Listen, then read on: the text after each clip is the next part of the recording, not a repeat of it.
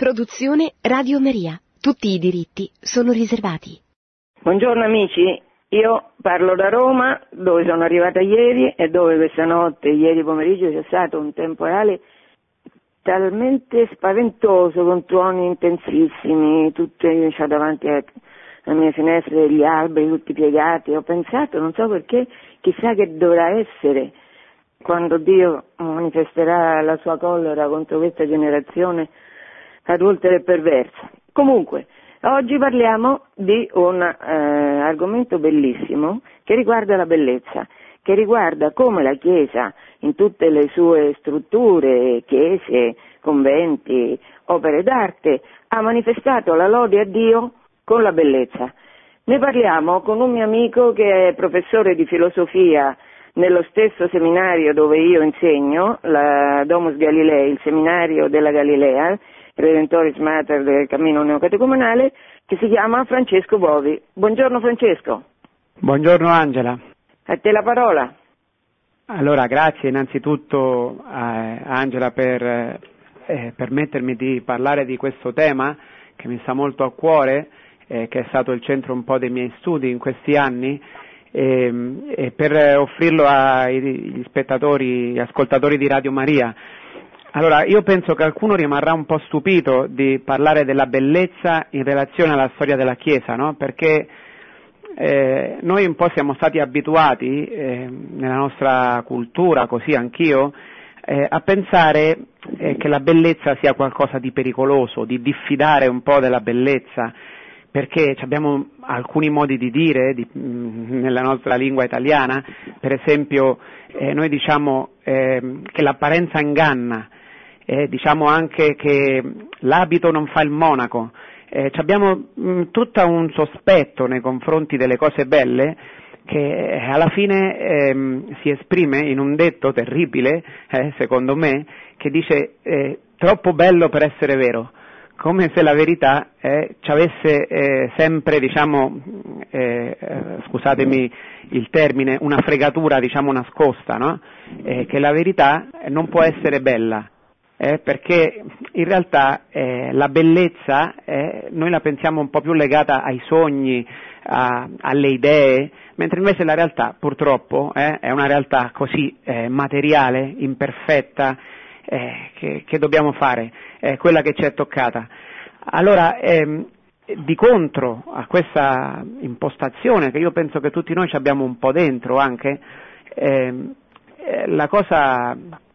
che voglio dirvi oggi è che nella storia del cristianesimo e anche eh, della fede biblica eh, mai eh, si è avuto questo sospetto nei confronti della bellezza, mai si è avuta questa separazione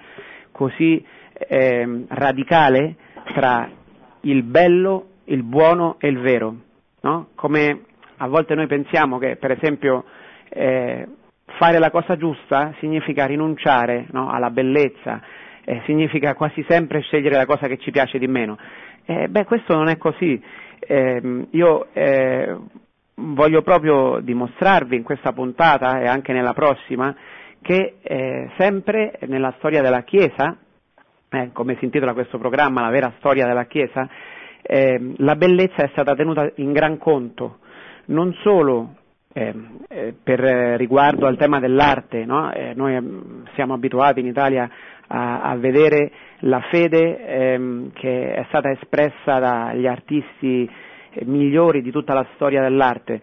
ma non è solo questo il punto, non è solo l'arte, non è neanche solo la liturgia. Tante volte eh, si sente parlare a proposito della crisi di fede nella quale eh, si trovano tanti nostri fratelli e sorelle in questa epoca contemporanea,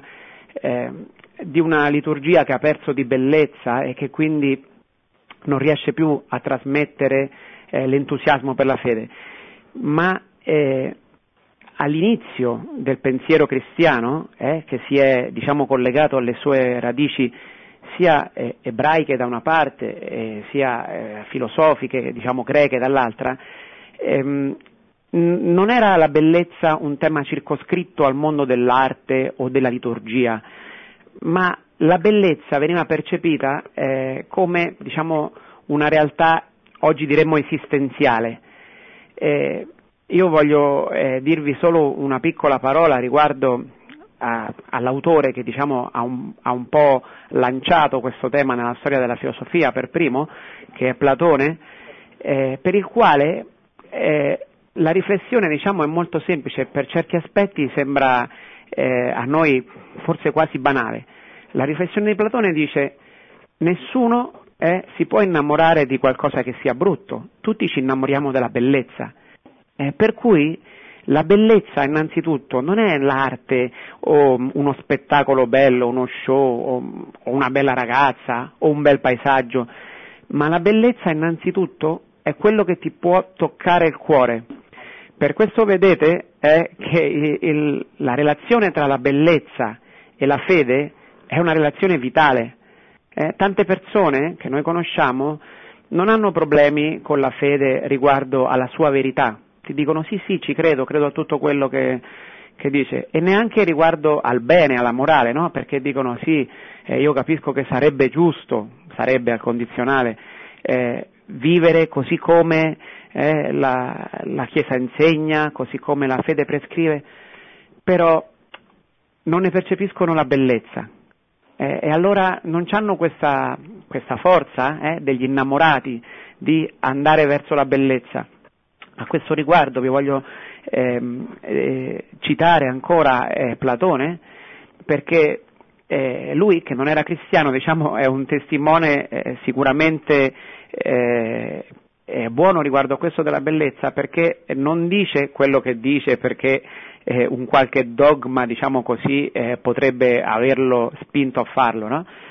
E lui a proposito della bellezza dice che eh, quando uno la vede, quando uno la conosce, lui fa proprio questa domanda. Credi forse che possa ancora essere vuota la vita di un uomo che abbia fissato sulla bellezza il suo sguardo,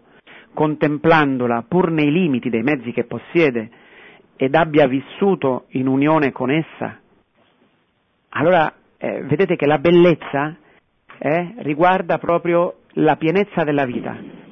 La vita bella è la vita piena, non, la vita che non è vuota. Per questo eh, io ehm, parlerò anche certamente qualcosa di arte, eh, di liturgia anche, però eh, prima di tutto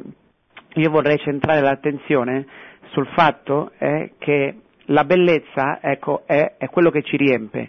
Per questo anche nel Vangelo voi vedrete che ehm, alcune volte eh, eh, è interessante che Gesù ridà la vista ai ciechi, no? ma quello è un'immagine della cecità eh, che tutti eh, abbiamo in certi momenti riguardo alla bellezza dell'opera di Dio. Ecco perché nella scrittura eh, l'opera di Dio appare eh, primariamente, prima ancora che come una cosa buona, ehm, certamente che aiuta a, all'uomo no? Eh, per vivere bene anche secondo i suoi insegnamenti, prima ancora eh, di sapere che l'opera che Dio fa è un'opera di verità, infatti Dio parla e tutto esiste secondo la sua parola, eh, prima ancora di questo l'opera di Dio appare come un'opera d'arte. Se noi prendiamo il libro della Genesi e vediamo Dio intento a creare il mondo, ehm, lui eh, si mostra proprio con le sembianze di un artista, no? come un artista che ehm, dipinge un quadro, ogni tanto fa qualche passo indietro così per vedere eh, se gli sta venendo bene, eh, se noi prendiamo il racconto della Genesi, dice che Dio crea eh, il cielo, la terra, il mare, no? e, e, vede che è una cosa buona, no? E passa un giorno. E poi dopo fa un'altra parte eh, e poi eh, lo guarda ancora e vede che è una cosa buona, fino a creare l'uomo, no? È una cosa molto buona. Ora, questa parola buona, eh, ehm, che in ebraico eh, eh, si chiama eh, tov, eh, questo è il termine con cui si dice buono, in realtà eh, si può tradurre, eh, senza temere di sbagliarsi, anche come bello. Cioè quando Dio crea tutto questo, lo guarda compiaciuto e vede che è una cosa bella, per cui tutta la creazione di Dio e tutta la sua rivelazione e tutta la sua redenzione nella scrittura sono presentate come una cosa bella, per questo eh, noi possiamo innamorarci, altrimenti eh, come potrebbe essere possibile no? che eh, ci sia un comandamento che dice di amare Dio, come si può amare qualcuno eh, che non si vede e di cui soprattutto non si vede la bellezza? Eh, nessuno si innamora eh, di una brutta ragazza o di, un, o di, un, ragazzo che vede brutto, tutti gli innamorati eh, lo vedono bello, eh, l'oggetto del loro amore, la persona amata. E, ehm, e questo diciamo, è, è, ripetuto dalla scrittura in tantissimi modi, eh, attraverso diversi generi letterari, attraverso diversi stili no? che la scrittura usa, linguaggio poetico, linguaggio sapienziale, è linguaggio anche proprio d'amore, come nel Cantico dei Cantici, dove continuamente lo sposo e la sposa si dicono quanto sei bello, quanto sei bella, no? che può, può, sembrare noioso a chi eh, non si ricorda forse di quando lui è stato innamorato, che non riusciva a esprimere con le parole la bellezza che aveva di fronte agli occhi. Allora facendo un po' un percorso così attraverso la scrittura, eh, è interessante a un certo punto notare una cosa, eh, che nel libro dell'Esodo però si proibisce, eh, proprio in maniera categorica, di poter fare delle immagini di Dio. Allora eh, è come se eh, la bellezza, diciamo, che è sorgente di ogni altra bellezza, che è Dio stesso, ehm, però deve restare nascosta. Nessuno si può fare un'immagine di Dio. Allora io vorrei a questo punto eh, farvi notare che se noi eh, andassimo a vedere eh, la traduzione greca eh, di questi testi, che poi è quella che ehm, la Chiesa ha utilizzato eh, per molto tempo, eh, per la parola immagine si usano due termini che sono uno, diciamo, il termine da cui poi verrà la parola icona, eh, che sarà molto importante, vedrete questa parola icona eh, nella nostra chiacchierata di oggi, e, e un'altra è, è, è, la parola da cui viene idea, eh? eidos in greco è immagine. Allora, eh, qui eh, noi dobbiamo capire il senso di questo divieto. Eh, non è che Dio voglia nasconderci eh, qualcosa, anzi, eh, vedremo più avanti eh, che la parola di Dio afferma chiaramente che la bellezza di Dio è manifesta e che Lui vuole farcela vedere, vuole che godiamo di questa bellezza. Ma eh, è proibito sì ehm, essere noi quelli che si fanno un'immagine di Dio, che si fanno un'idea di Dio, che tentano di racchiudere Dio, di circoscriverlo, di incasellarlo in qualche modo dentro uno schema o dentro un oggetto, è un oggetto anche artistico, no? per questo è, è molto grave eh, quello che, che, fa Israele con il vitello d'oro, perché eh, loro erano stati impressionati dai miracoli di Dio, dal fatto che gli avesse aperto il mare, che ora eh, li aveva condotti al Sinai per potergli parlare, e, di fronte a questo sentono il desiderio, come tutti i popoli che li circondavano, i popoli pagani, di avere un Dio che si potesse toccare, eh, che si potesse vedere, eh, ma questo Israele non lo può fare. Israele deve capire che Dio sta molto al di là dei suoi schemi, de, dei suoi ragionamenti, anche delle sue idee, per questo non può fare un'idea e non può fare un'icona di Dio. Allora eh, vi voglio a questo punto offrire eh, alcuni versetti del libro della Sapienza proprio che parlano di bellezza, perché poi Israele ha riflettuto molto su questo, no? su eh, questa bellezza che si dà e si tira indietro, eh, questa bellezza che si offre nella creazione, però poi eh, nel divieto delle immagini eh, sembra che si toglie, no? Allora, ehm, perché c'è il rischio dell'idolatria sempre di fronte alla bellezza, perché dalla visione delle cose belle eh, sempre Israele ha visto che si possono scegliere due strade, quella che porta a Dio oppure quella che porta all'idolatria. Allora, al capitolo 13 del libro della Sapienza dice così, eh, che gli uomini che vivevano nell'ignoranza di Dio, dai beni visibili non furono capaci di riconoscere colui che è, e né guardandone le opere riconobbero l'artefice, ma il fuoco o il vento, l'aria, la volta stellata, o l'acqua impetuosa o le luci del cielo, essi considerarono come dei, reggitori del mondo. Se affascinati dalla loro bellezza li hanno presi per dei, pensino quanto è superiore il loro sovrano, perché li ha creati colui che è principio e autore della bellezza.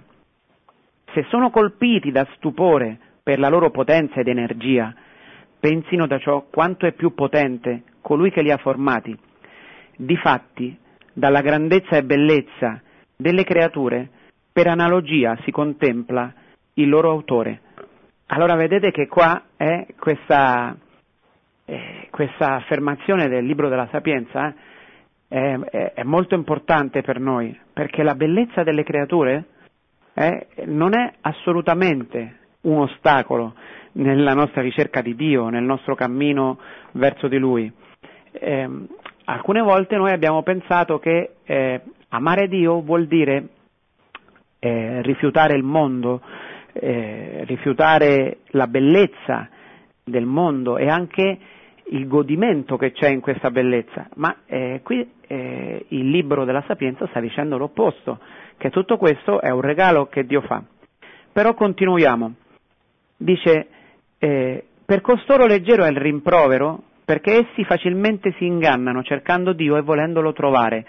Vivendo in mezzo alle sue opere ricercano con cura e si lasciano prendere dall'apparenza, perché le cose viste sono belle. Però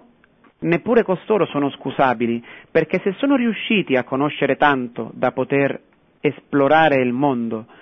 come mai non ne hanno trovato più facilmente il sovrano?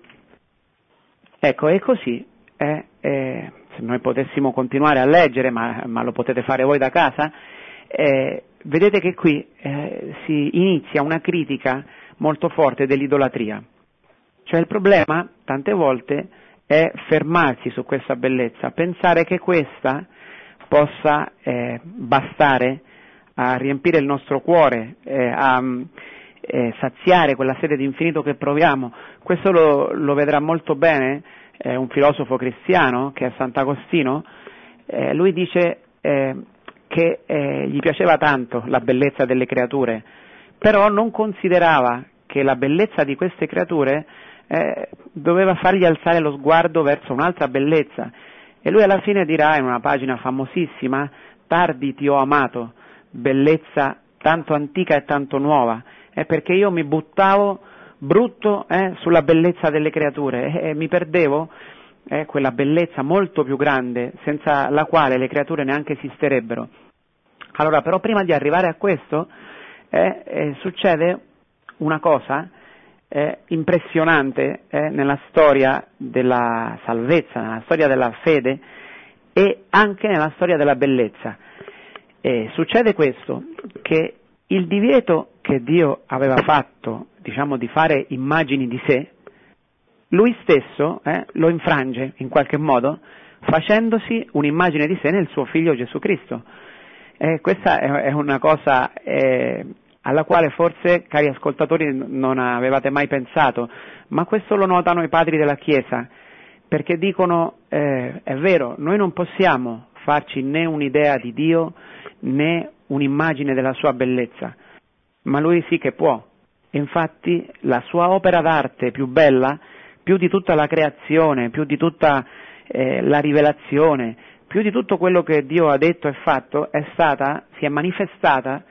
nel suo figlio Gesù Cristo. Eh, infatti in varie occasioni nel Vangelo vediamo che il Padre, per esempio nel battesimo di Gesù o nella trasfigurazione, dice che lui si compiace di questo, di questo figlio, no? eh, è come proprio eh, chi di noi è padre, eh, io sono padre eh, di cinque bambini e vedo che c'è una soddisfazione nel guardarli, no? Eh, che, che sono belli, eh, e che agli occhi del Padre appaiono ancora più belli. Così è il Padre che guarda il suo Figlio Gesù Cristo. Dice la Scrittura, eh, nei Salmi, che il Messia sarà il più bello dei figli dell'uomo, quello sul cui volto eh, si, si, vede proprio questo segno della bellezza. E questo è molto interessante perché eh, a questo punto cambia un po' la relazione dei fedeli, degli uomini di fede, con la bellezza, perché i cristiani, eh, diversamente dagli ebrei, eh, finalmente hanno avuto la possibilità eh, e, naturalmente anche tutti quegli ebrei che, che, hanno conosciuto il Signore e che l'hanno eh, seguito, perché tutti gli apostoli erano ebrei, eh, hanno avuto la possibilità eh, di vedere quello che eh, l'occhio umano, dice la scrittura, non aveva visto fino a quel punto, di ascoltare quello che nessuno vecchio aveva ascoltato. Infatti, eh, dice l'Apostolo Giovanni, che è quello che più di tutti eh, si è soffermato, diciamo, ha impressionato da, da questo aspetto, che proprio la parola si è fatta carne, si è fatta visibile. E nella sua prima lettera che scrive dice noi l'abbiamo toccato, l'abbiamo eh, guardato con i nostri occhi, quello che abbiamo visto noi vi annunciamo, non una cosa così che abbiamo sentito dire da altri, ma quello che proprio abbiamo toccato con mano. E, questo è molto importante perché subito nella, nella vita della Chiesa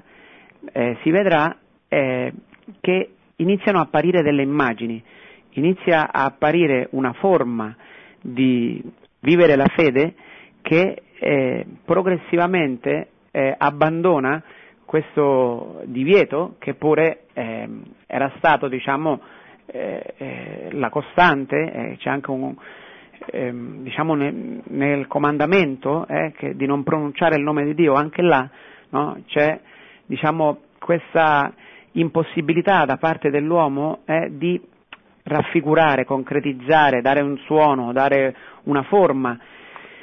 eh, ma già la Chiesa primitiva, eh, che era una Chiesa dove c'erano insieme sia giudei che pagani, inizia a, a esprimersi per immagini. Dobbiamo dire, a onore del vero, che eh, tutta la liturgia ebraica, pur essendo una liturgia aniconica, cioè priva di immagini, se, eh, nel senso stretto della parola, però è piena di estetica in che senso? Eh, basta leggere già nel Pentateuco tutta la liturgia della tenda, tutto quello che, che Mosè prescrive riguardo al santuario, come doveva essere fatta l'arca, di che materiali, di che lunghezza, le forme, le proporzioni, per capire che qui non siamo di fronte a un abbandono dell'estetica, cioè non siamo mai, per tutta la storia dell'ebraismo, di fronte, eh, nella fede di Israele, a un rifiuto di vivere la propria fede in maniera concreta, eh, per così dire incarnata, sensibile. No? Eh, è bellissimo vedere anche nella figura del re Davide eh, questa, questa, arte, lui che era un suonatore di cetra, eh, che lui che ha ballato di fronte all'arca dell'alleanza e cantato e ha composto questi salmi, eh, dove anche eh, si parla proprio della bellezza tante volte, adesso non mi metto a citarli tutti, eh, però cambia qualcosa per i cristiani, eh, cambia qualcosa perché, come dicevamo, eh, eh, Dio si è fatto visibile, la scrittura ehm, nel Nuovo Testamento si dirà che, che Cristo è immagine del Dio invisibile. Il Dio invisibile si è fatto un'immagine, è l'impronta della sua sostanza allora ehm, questo si comincia subito a esprimere attraverso una forma di arte che eh, è l'arte paleocristiana, cioè quella eh, che la Chiesa eh, ha mh, portato avanti, diciamo così, prima eh, di poter vivere in una dimensione pubblica dopo l'imperatore Costantino, lì verranno grandi basiliche, grandi cose, ma prima la Chiesa doveva stare nascosta, era il tempo delle persecuzioni, ehm, per cui le, i segni della fede si sono, eh, diciamo più che altro, espressi eh, nel nascondimento, per esempio nelle catacombe. E qua vediamo che soprattutto eh, l'arte, ehm, il simbolismo, l'estetica, si riferisce alla figura di Cristo, alla persona di Cristo, alla sua eh, impressionante novità rispetto a, a qualsiasi fede che era prima del cristianesimo, che fosse pagana, che fosse eh, la fede di Israele anche, perché questa volta c'era eh, un Dio uomo, un Dio visibile, un Dio di carne, che si è toccato, che ha camminato nella storia, nella geografia del mondo. Allora ehm, quest'arte si concentra su Gesù Cristo, appaiono dei simboli, il pesce, il pastore, il Cristo filosofo, eh, appaiono tutta una serie di figure, ma che tutte eh, eh, sempre riguardano a Cristo. Eh, Francesco, anche per esempio... Francesco, Francesco Sì. scusami, facciamo un'interruzione musicale, se no è troppo lungo il discorso. Poi ricominci su facciamo un'interruzione musicale. Eh,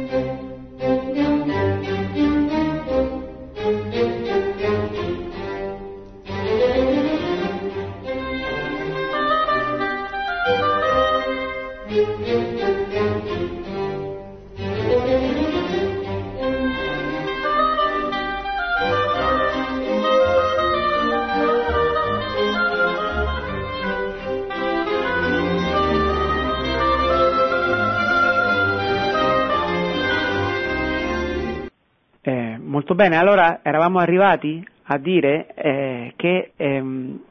eh, la Chiesa delle origini, eh, la Chiesa quella che ancora era rifiutata, che non aveva diciamo, un'istituzione eh, accettata così dal mondo romano, eccetera,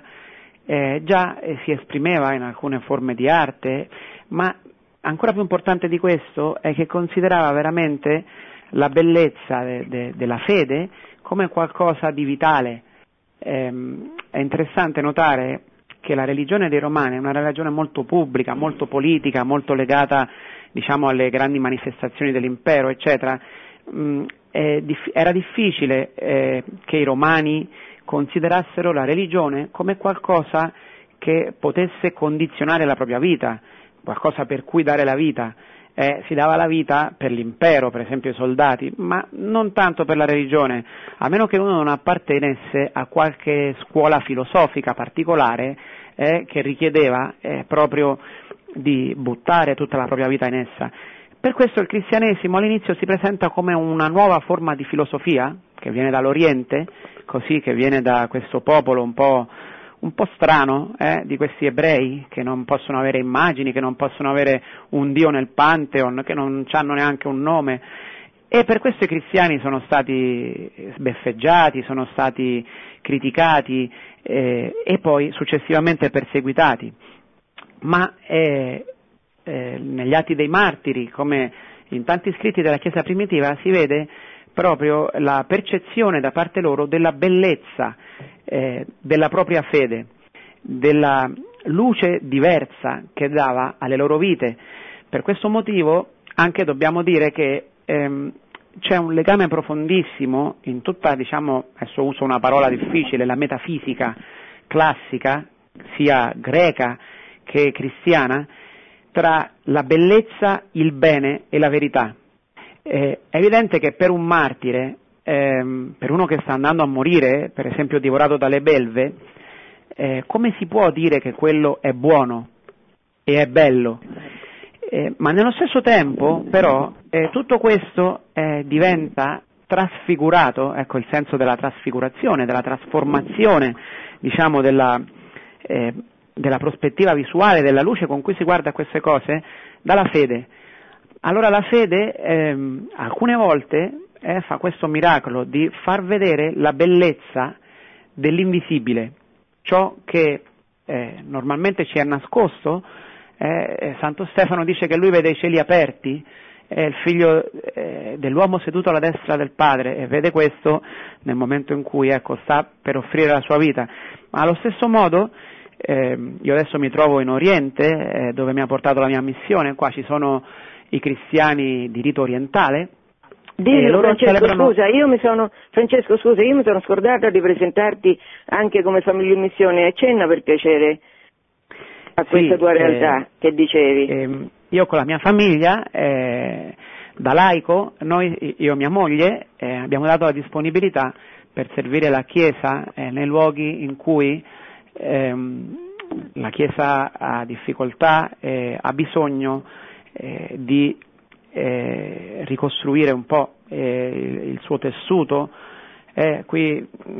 in, questo, in, questo, momento, in questi anni siamo in Israele dove c'è un esodo dei cristiani che emigrano molto spesso verso paesi in cui la vita è più facile, l'Europa, l'America, eccetera, e noi siamo qua di, di lavoro, io faccio il professore in un piccolo istituto eh, teologico che è affiliato alla Università Lateranense e è parte dell'Istituto Teologico di Gerusalemme, ma di missione, ecco, eh, siamo con i cristiani di rito orientale. E, e, questo è molto interessante vedere Ma la liturgia orientale. i figli, e c'hai i figli che vanno a scuola ebraica, racconta un po' questo aspetto, tanto ci abbiamo tempo. Sì, sì cioè, eh, i nostri bambini eh, eh, stanno facendo un'esperienza interessante che è quella di eh, studiare nella scuola ebraica, ma semplicemente per il fatto che qui in questo luogo dove, dove viviamo, eh, che è la, la Galilea, eh, Il lago di sulla- Tiberiade. vicino al lago di Tiberiade dove sorge questa- questo centro studi, eh, dove offriamo il nostro servizio anche insieme con mia moglie, eh, qui non ci sono scuole cristiane, quindi diciamo più che una scelta è stata una necessità, però nello stesso tempo vediamo la ricchezza che viene da questo, eh, loro studiano per esempio la scrittura in lingua originale eh, e poi quando la leggiamo insieme in famiglia loro ci spiegano ma guarda qui la parola che si usa è questa eccetera e allora eh, parlavamo della bellezza, ecco noi vediamo Sì, ma anche di la pure, bellezza. che me, me l'avete raccontato, che eh, questi bambini a volte sono i primi, ci sono i premi che prendono loro in scrittura e si meravigliano gli insegnanti di come questi conoscano le cose meglio dei, dei bambini ebrei. Sì, abbiamo alcuni aneddoti a proposito de- dei nostri figli, eh, perché noi sempre come famiglia eh, sentiamo il dovere eh, eh, che, che loro ehm, conoscano la bellezza della nostra fede, no? Eh, che era quello che, ehm, che- che sempre hanno fatto le famiglie di fede, sia le famiglie del popolo di Israele e poi successivamente le famiglie cristiane, eh, trasmettere la fede. Allora noi leggiamo la scrittura con loro nella casa e, e- e poi dopo loro vanno a scuola e quando hanno le ore di studio della Torah, eh, le maestre si stupiscono eh, perché dicono ma come questi bambini che sono cristiani conoscono le scritture ebraiche eh, meglio dei bambini ebrei. Eh, allora loro spiegano perché noi le, le leggiamo a casa, ma eh, loro si stupiscono perché alcune volte, eh, eh, proprio per la divisione che c'è stata lungo i secoli a causa del- degli eventi storici, eh, oggi tanti ebrei non sanno eh, che i cristiani eh, hanno le loro radici nell'ebraismo, che, che noi abbiamo tutta la loro scrittura che per noi eh, è santa come per loro, eccetera. Eh, allora dobbiamo, eh, dobbiamo dirglielo, guardate che Gesù era ebreo, i suoi apostoli erano ebrei, noi abbiamo un grande amore per questo popolo, per questa terra. Eh, eh, vediamo che eh, la bella notizia della evangelizzazione è partita da qui, eh, che era una bella notizia per tutti quelli che la ricevevano, per questo poi potevano dare la vita, perché eh, stavano così in, questa- in questo fuoco, no? e, e allora per questo io stavo dicendo eh, che veramente i primi cristiani hanno vissuto ehm, la fede diversamente dagli uomini che li circondavano, soprattutto in ambiente pagano a Roma,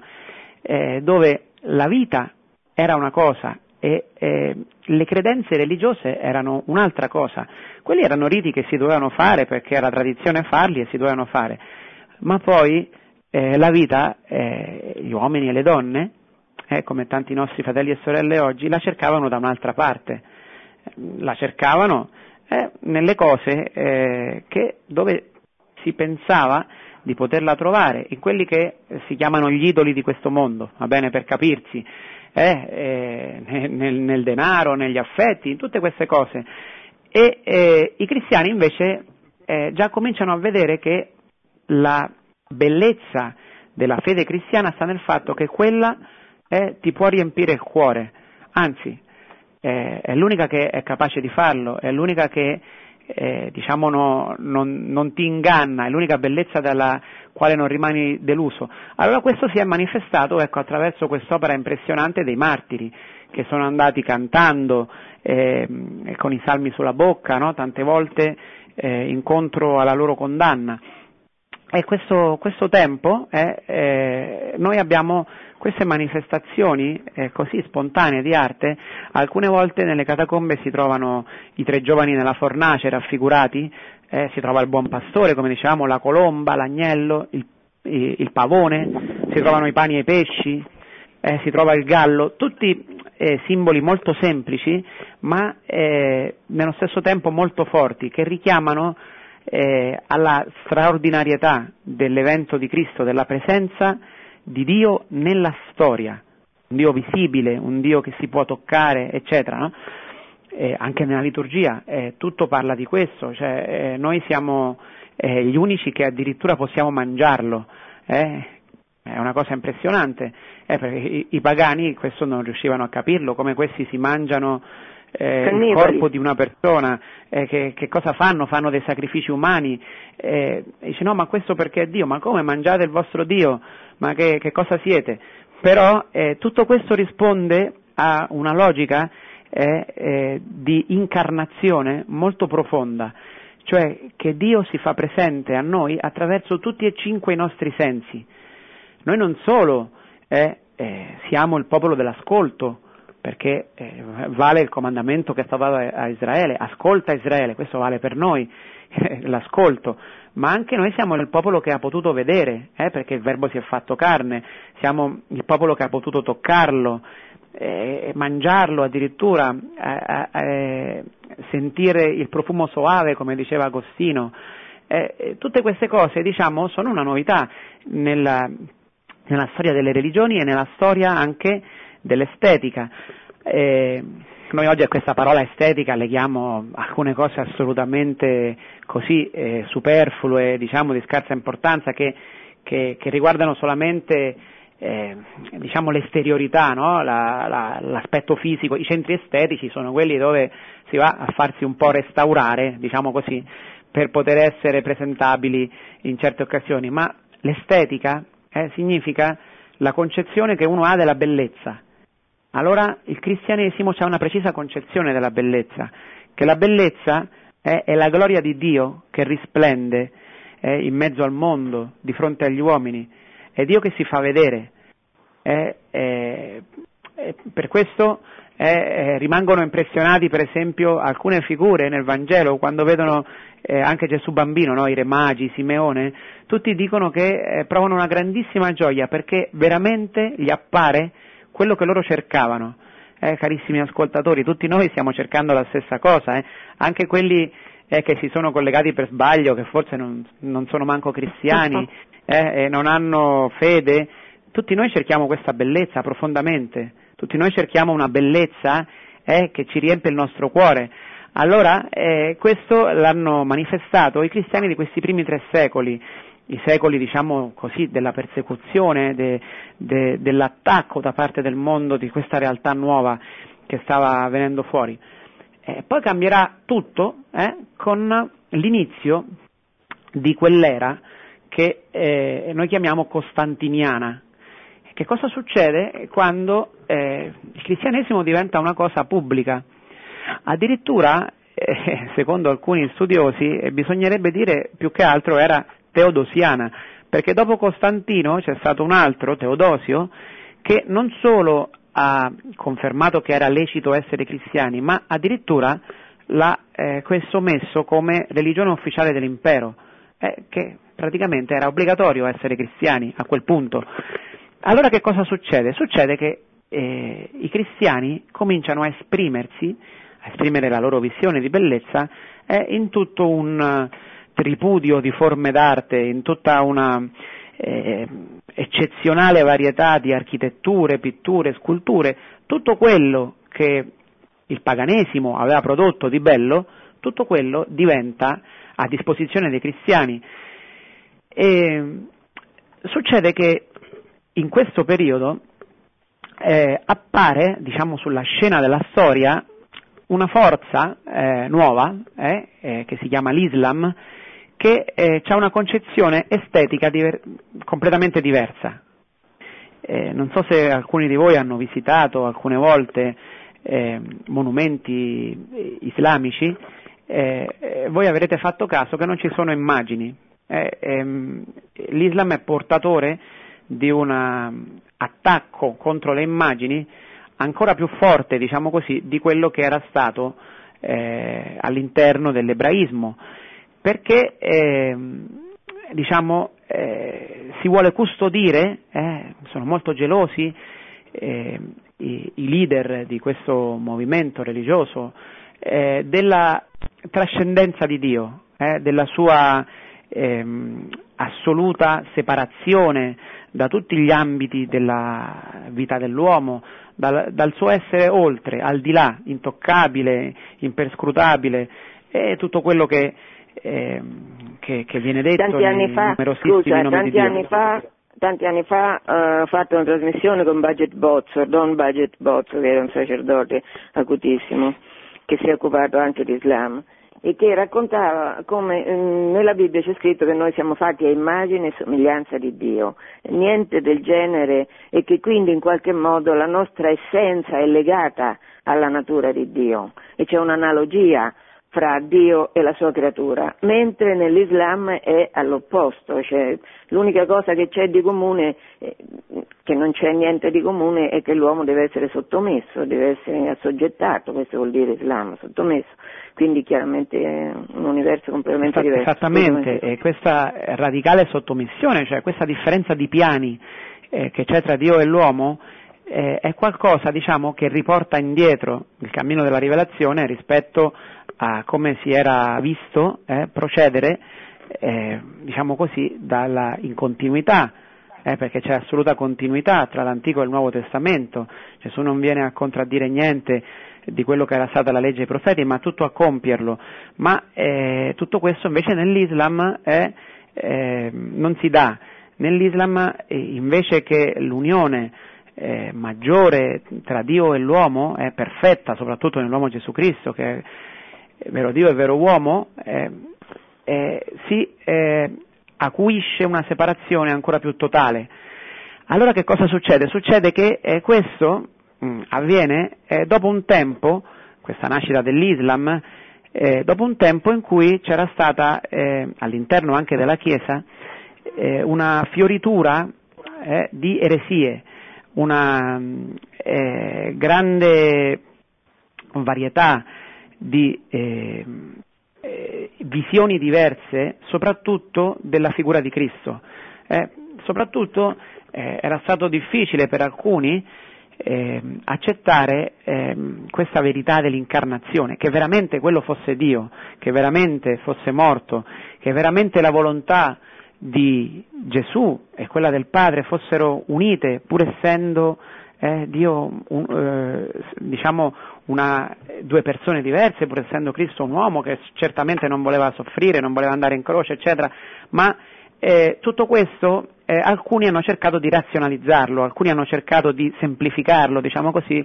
dicendo che forse in quel momento in cui Gesù muore, forse lì non era Dio, eh, era stato Dio fino a poco prima, ma poi la divinità si era ritirata perché Dio non può morire, allora, allora c'era una divinità, diciamo così, a intermittenza, eh, o forse era Dio ma non era uomo perché faceva solo, diciamo così, finta di morire, eh, sembrava che morisse ma in realtà non moriva veramente, eccetera. Tutte queste sono eresie. E tutto questo, diciamo, eh, ha lasciato un segno nella storia eh, della Chiesa, di divisioni anche, di, di lotte interne. Eh, il diffondersi di queste eresie e poi infine anche dell'Islam con, con la sua eh, diciamo iconoclastia, cioè con la sua eh, violenza contro le immagini, la, col suo rifiuto totale dell'estetica, eh, ha fatto sì che anche nella, nella Chiesa entrasse eh, questa idea che eh, le immagini in qualche maniera tolgono qualcosa alla trascendenza di Dio, alla sua invisibilità, al fatto che, eh, che, Dio sta in cielo e che noi non possiamo pretendere di sapere qualcosa di Lui o di, o di toccare qualcosa di Lui. Io facevo riferimento prima alla liturgia orientale, eh, che ha degli aspetti mm, molto affascinanti per questo fatto che ehm, c'è un'iconostasi, cioè una, una barriera diciamo, eh, all'interno dell'assemblea fatta di icone eh, che co- contengono delle porte e tra ehm, la parte dove stanno i fedeli, che raffigura la terra, e la parte invece dietro le icone, dove sta il presbitero, con, dove avviene la consacrazione, dove c'è l'altare, che raffigura il cielo, ecco, ma tra il cielo e la terra c'è una continua comunicazione, infatti la parola di Dio esce dal cielo proprio processionalmente per andare sulla terra e, e il figlio di Dio, con la sua incarnazione e quindi anche eh, con la sua transustanziazione nel, nelle specie eucaristiche, esce ogni messa, ogni Eucaristia dal cielo per andare sulla terra. Tutto questo ecco, è una eh,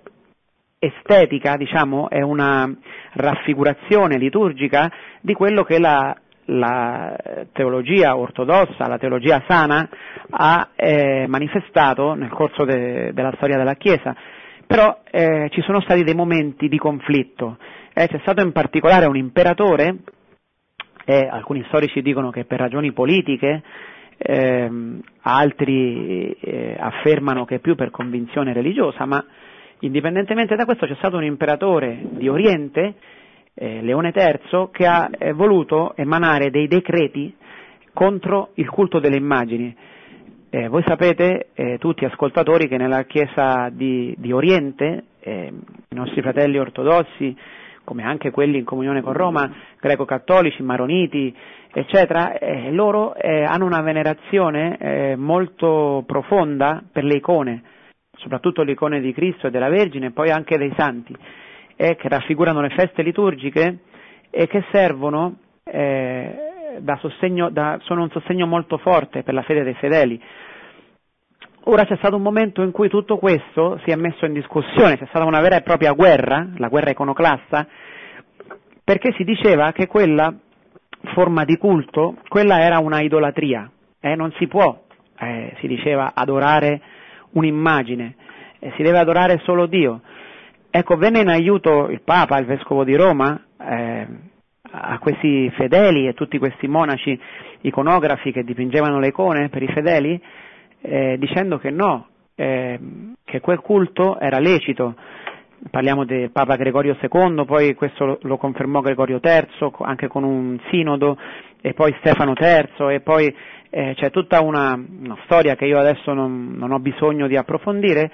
però nell'ottavo secolo ci fu una guerra, eh, si venne alle armi, ci furono dei martiri, eh, ci fu un, mm, per esempio un patriarca di Costantinopoli, San Germano, che, che venne tolto dall'imperatore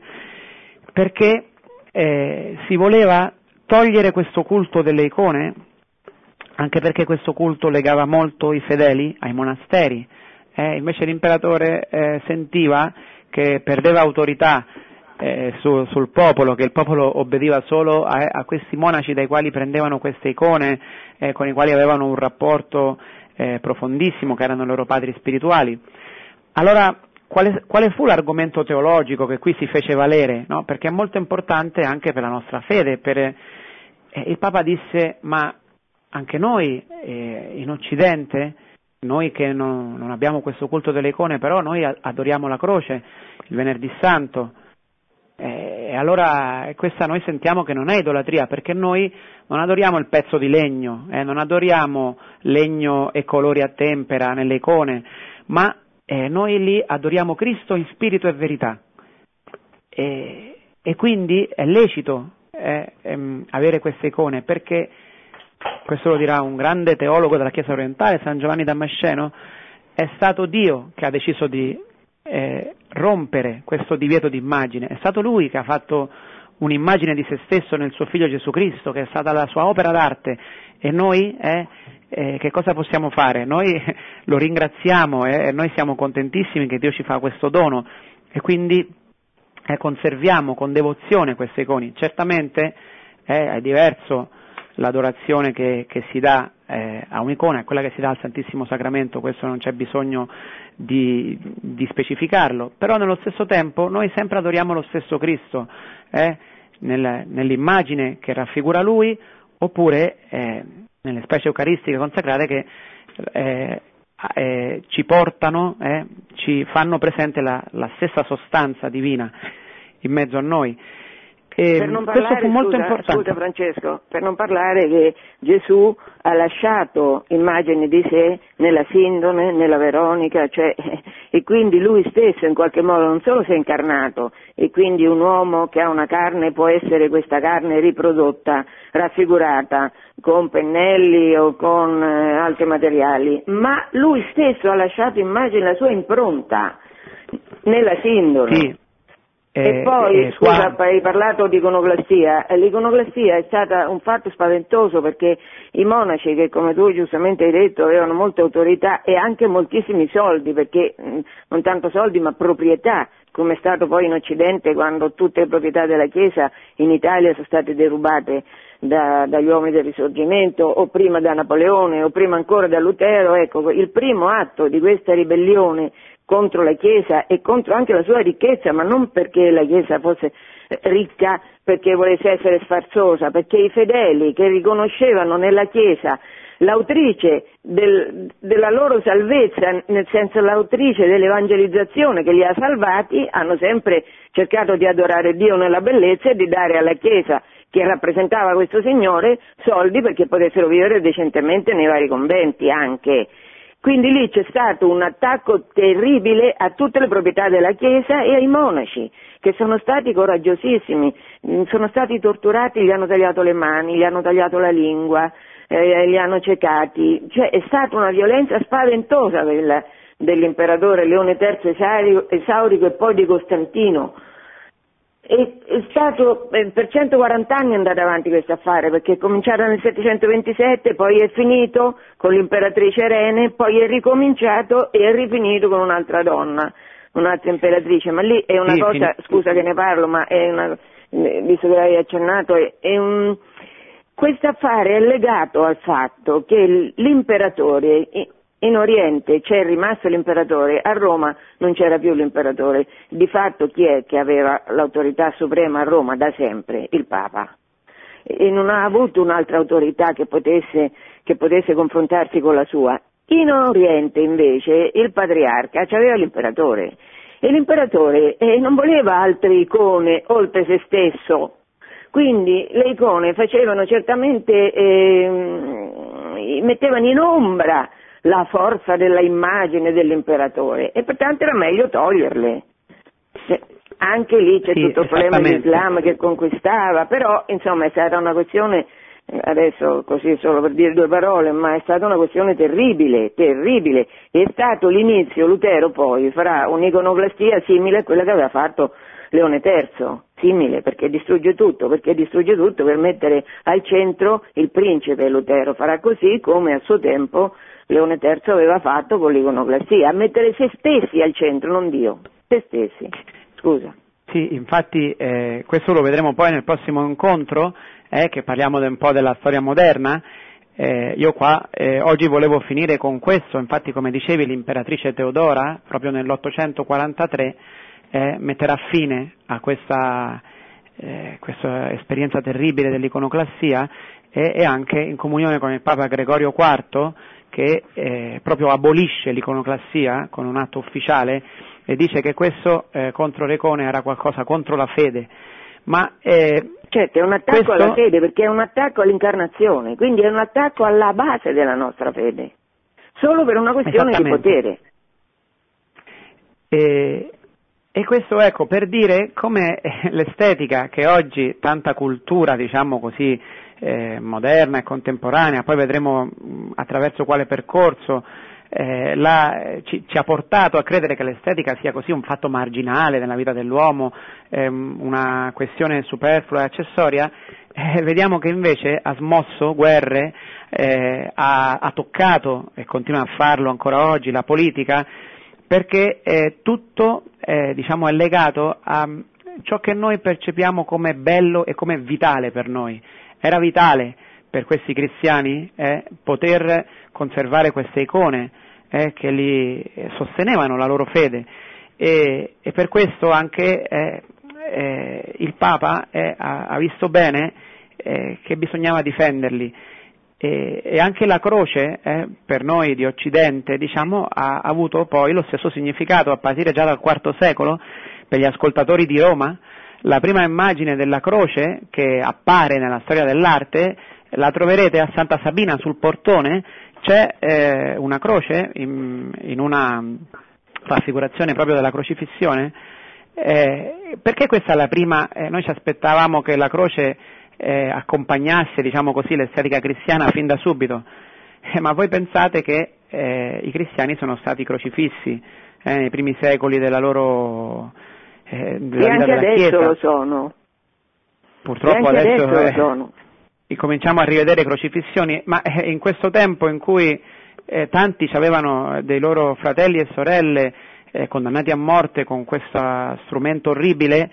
era impossibile tenere l'immagine della croce eh, nelle loro case o portarla al collo come facciamo noi oggi. Per questo motivo, ecco io questo ve lo dico ancora per ripetere, eh, se ce ne fosse bisogno,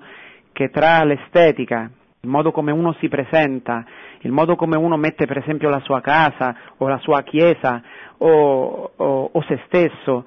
eh, e la propria vita, la propria fede, le cose che si ritengono importanti e decisive, c'è un legame strettissimo. Eh, tant'è vero che eh, sempre, per esempio,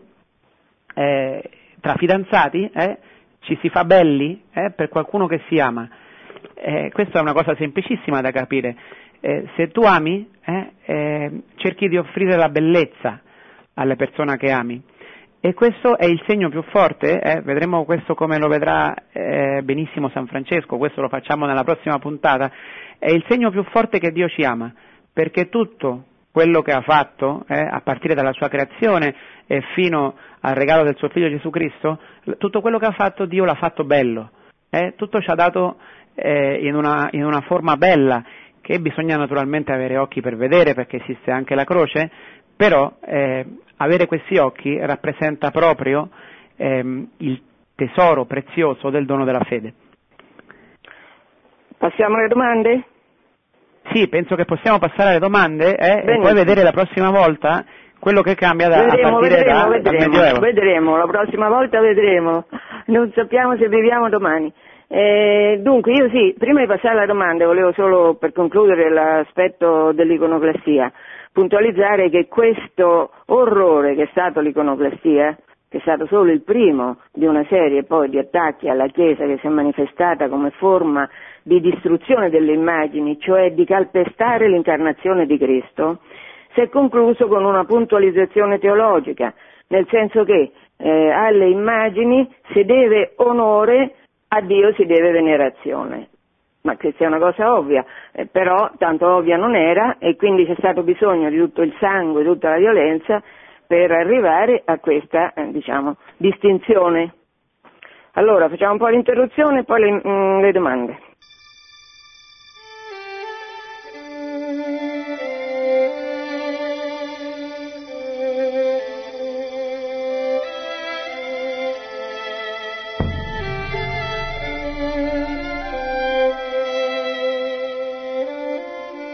Pronto? Sì, buongiorno. Sì, pronto? Sì, buongiorno. Buongiorno. buongiorno. mi chiamo Angelo e chiamo dalla provincia di Reggio Emilia, buongiorno a tutti. Mi sono inserito dentro e ascolto la trasmissione iniziata e quindi probabilmente avrò perduto qualcosettino nella parte iniziale, ma insomma sul concetto della bellezza concordo, concordo pienamente. E per quanto riguarda l'aspetto un po' anche appunto delle immagini, no, che ci aiutano anche proprio eh, con la limitatezza che abbiamo con i nostri poveri sensi ehm, a lodare, no, eh, a entrare in contatto attraverso questo aiuto anche che abbiamo con le statue piuttosto che con le immagini, io sto assistendo questo po' anche almeno eh, limitatamente all'ambiente, all'ambiente che frequento, no, parrocchiale della mia zona, a un, una certa, dire, derisione un po' anche da, da parte anche di alcuni eh, del, del, del clero locale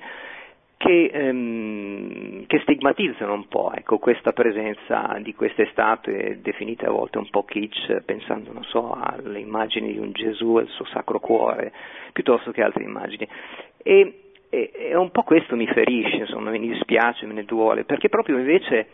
è proprio questa ricerca di luce, di, questo, di questa elevazione eh, che, che, vogliamo no, riportare tutto a, alla bellezza alla grandiosità di Dio, con è vero, con i limiti anche che, che l'arte, un'arte povera, semplice anche di chi ha fatto quelle statue, che però sono lì proprio per, per indicarci un, un, percorso, che quel santo piuttosto che quell'immagine che raffigura la Vergine. Ecco, sto assistendo un po' a una, a una come dire, a una emarginazione di quello che poi spesso e volentieri in modo abbastanza così frettoloso è una eh, definizione di devozionalismi che sono desueti. Eh, me ne preoccupa molto questo aspetto e mi duole anche un po' anche questo aspetto qua e lo, lo vorrei semplicemente portare al vostro così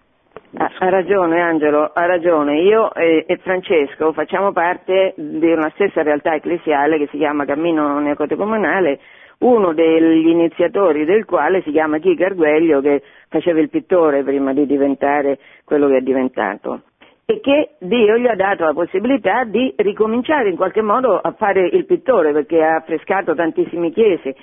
E come, che sistema ha trovato per comunicare la fede, per evangelizzare anche attraverso le immagini, è tornato alle icone che l'Occidente ha, ha, abbandonato da secoli, è tornato alle icone. E, e, la bellezza di queste icone con l'oro sullo sfondo è un aiuto perché sempre i cristiani hanno visto, visto e questo l'Oriente è stato esemplare in questo perché l'ha proprio teorizzato, ha visto nell'icona la Russia, ha visto nell'icona come un gradino per il cielo, nel senso io guardo l'assunzione i miei occhi sono portati da quelle immagini che raffigura l'assunzione a Maria assunta in cielo, quindi sono un aiuto certamente, può essere un aiuto rozzo, però è sempre un aiuto. E il fatto che eh, le nostre chiese siano state private, la devastazione della bellezza che c'è stata purtroppo negli ultimi decenni, adesso è una cosa che sta finendo, anzi in alcune zone è finita per grazie del cielo, ma è stata proprio una cosa spaventosa. Pensi che quando eh, c'è stato un concorso per che è voluto da Giovanni Paolo II per il 2000, quindi per il Giubileo, per costruire a Roma non so quante chiese in tutte le, le periferie che erano rimaste sprovviste, e beh, ha vinto uno di questi concorsi un architetto notissimo che ha pensato bene di fare la chiesa senza metterci la croce, perché che cosa serve la croce? Cioè è stata una corruzione indubbiamente dovuta al crollo della fede perché qui è la fede che è in gioco, è la fede che è stata attaccata nella modernità, il dramma che noi abbiamo vissuto e da cui stiamo venendo fuori, ma non perché la società stia venendo fuori, perché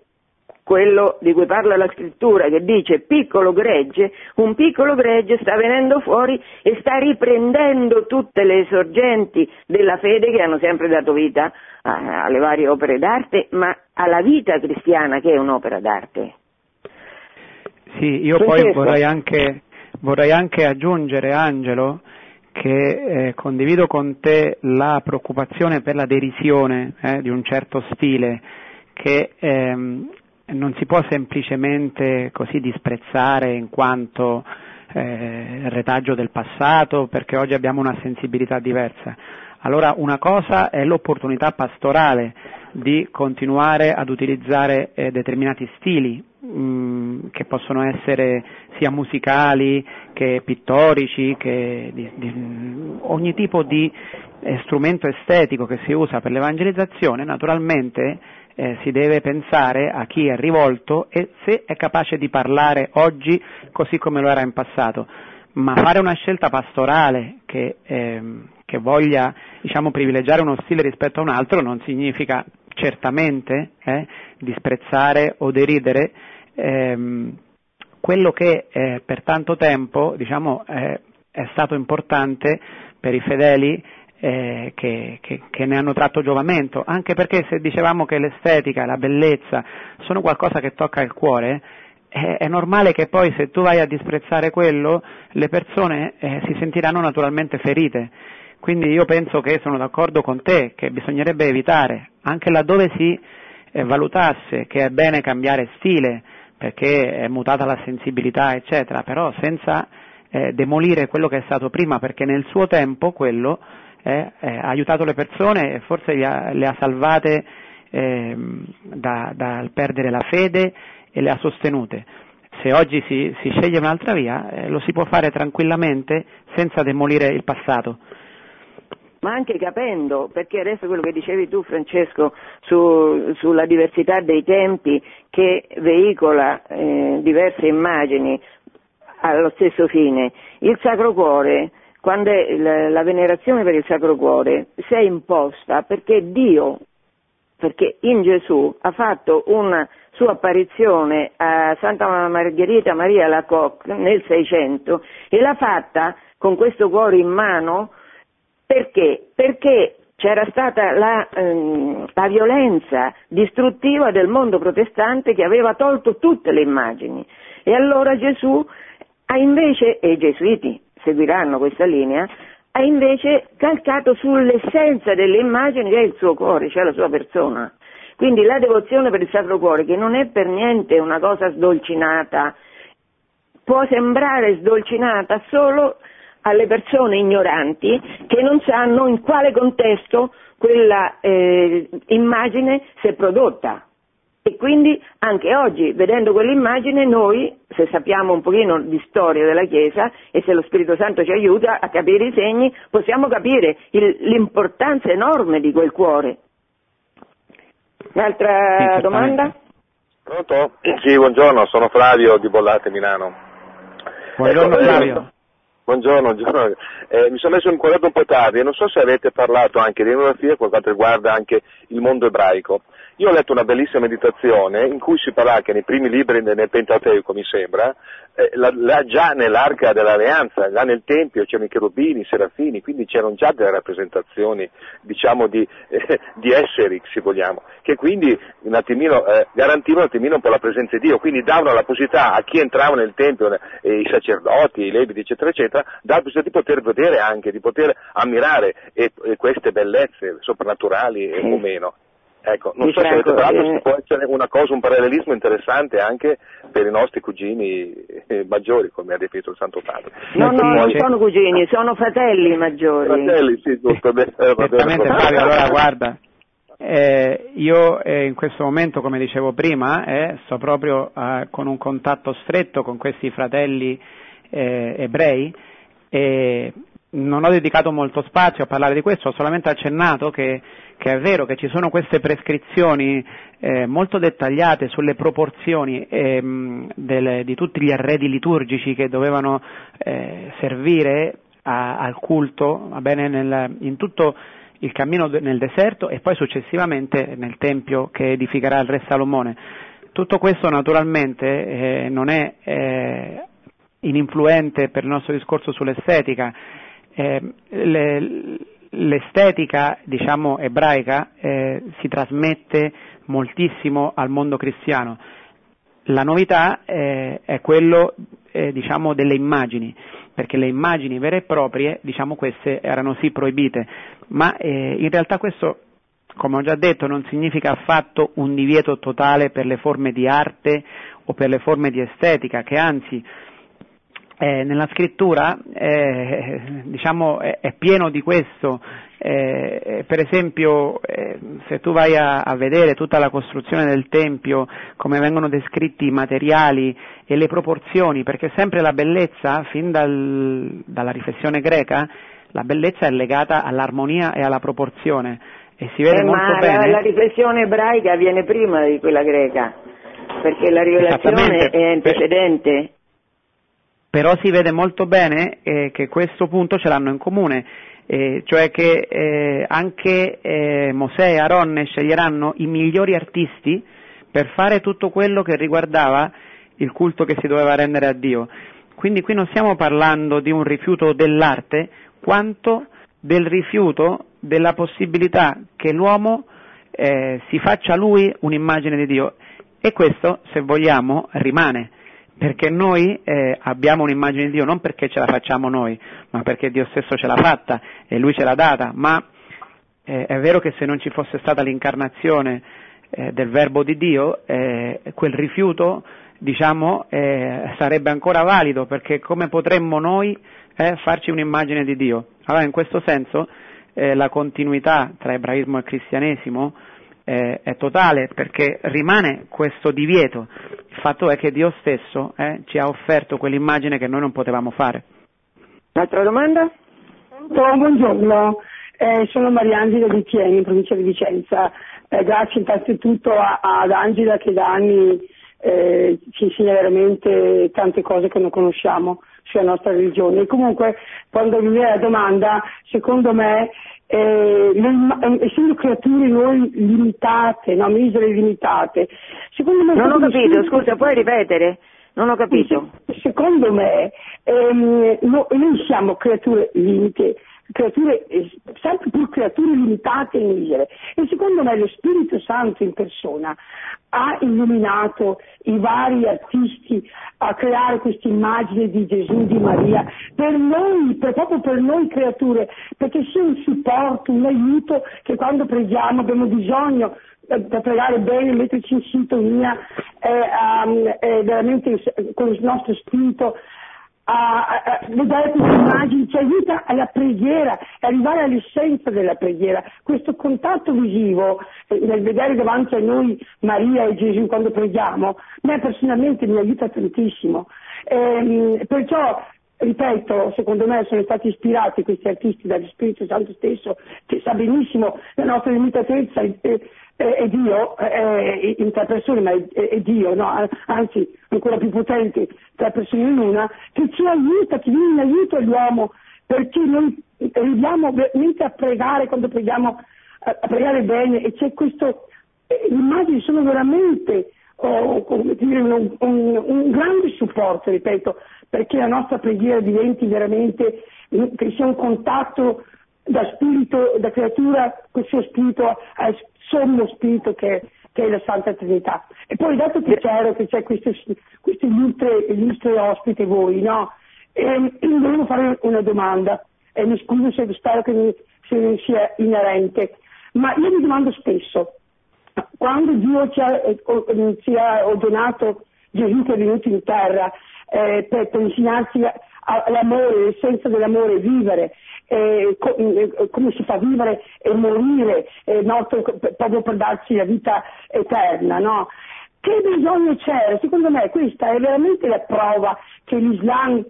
non è una vera religione come la nostra ispirata, vera,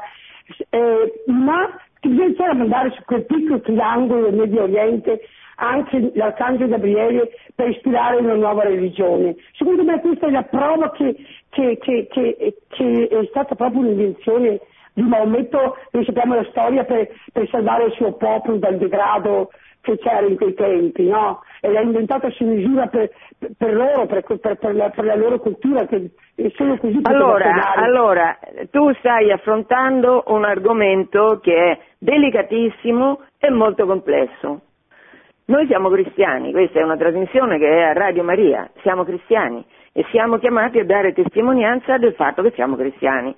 E gli altri sono altri, gli, eh, ricordano sempre Benedetto XVI e anche adesso Papa Francesco, ricordano l'importanza del dialogo. Che vuol dire dialogo? Non vuol dire che io sopraffaccio un altro, io rispetto l'altro perché nell'altro vedo l'immagine e somiglianza di Dio, dopodiché se l'altro ha delle idee religiose che io non condivido, provo a dire perché non le condivido. Ma è, questo è un incontro che si può fare a livello individuale, individuale eh, e comunque a questo riguardo dell'Islam, l'Islam certamente ha copiato dalla Persia che aveva una cultura raffinatissima e da Roma, da Bisanzio che aveva una cultura meravigliosa dal punto di vista estetico, all'inizio l'Islam ha copiato queste eh, modalità artistiche e ha realizzato delle cose che a livello artistico sono meravigliose. Io ho visto Isfahan una concezione dello spazio nelle moschee che ci sono lì che sono una cosa, ma la stessa moschea di Omar a Gerusalemme, cioè eh, non è che l'Islam non abbia prodotto artisticamente delle opere di altissimo valore. Dopodiché, Francesco. Sì, la differenza eh, tra quest'arte, lo ripetiamo ancora, e, e quella cristiana è che l'arte islamica è aniconica, cioè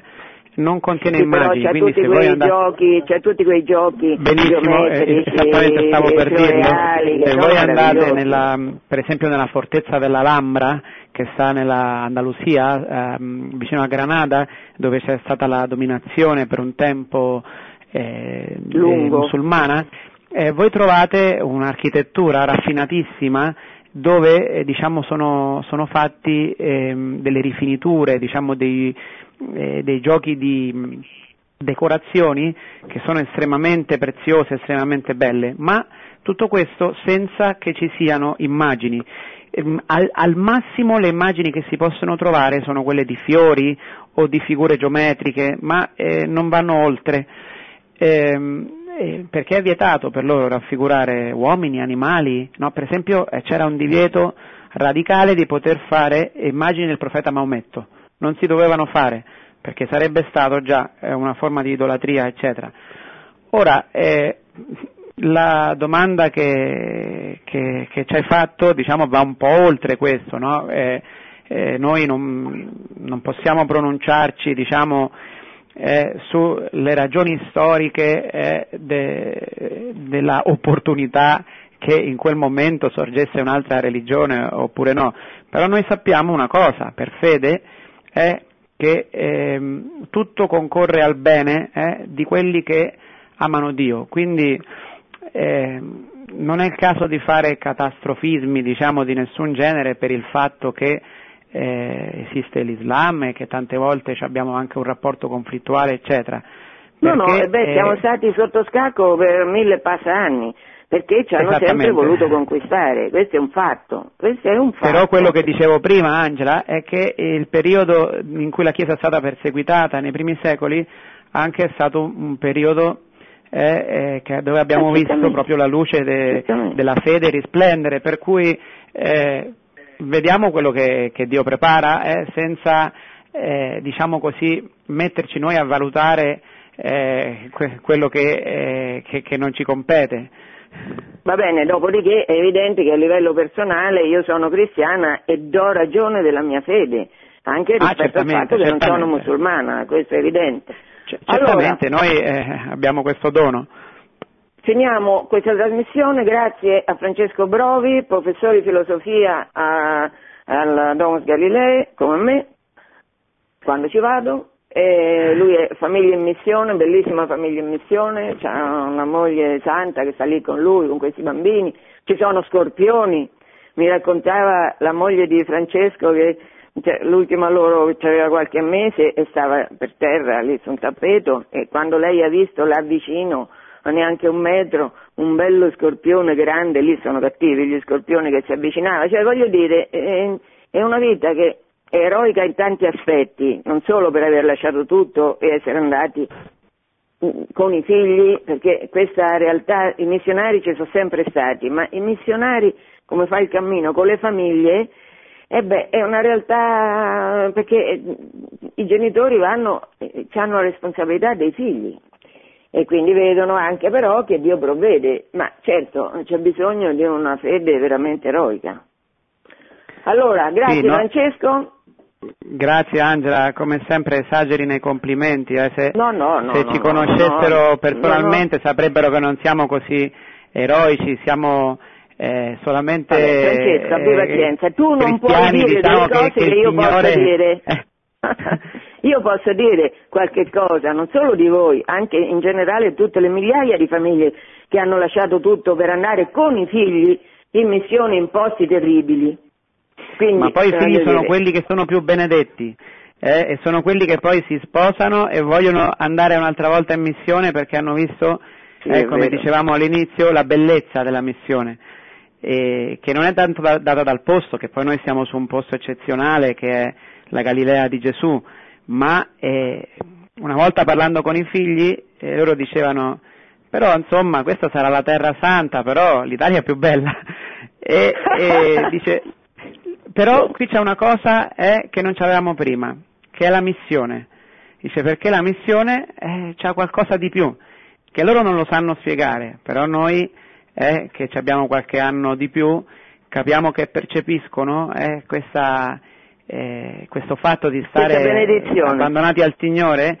eh, che piano piano quando cominceranno a capirlo si innamoreranno e questa è la nostra speranza, che loro qualsiasi cosa siano chiamati a fare, eh, il Signore gli dà una missione, eh, che è una missione di, eh, prima di tutto, mostrare al mondo,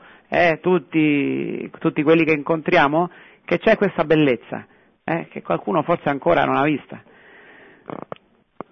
Certo. Allora, con questo augurio vi saluto, saluto Francesco, saluto Francesco pure tu. Oh, grazie Angela, sì, ti saluto anch'io. No, a, a quelli che ci hanno ascoltato, dicevo, non a me. Ah, eh, allora saluto anche a tutti i telespettatori, qui mi arriva, mi arriva poco la voce. Va bene, allora buona giornata a tutti, ci sentiamo perché Francesco in pratica in un certo senso così ha voluto perché questa puntata deve continuare. Eh, io non faccio mai trasmissioni l'estate, da tanti anni non le faccio mai, però terza, il terzo lunedì del mese continueremo se Dio vuole con Francesco. Buona giornata. Grazie, al mese prossimo. Produzione Radio Maria. Tutti i diritti sono riservati.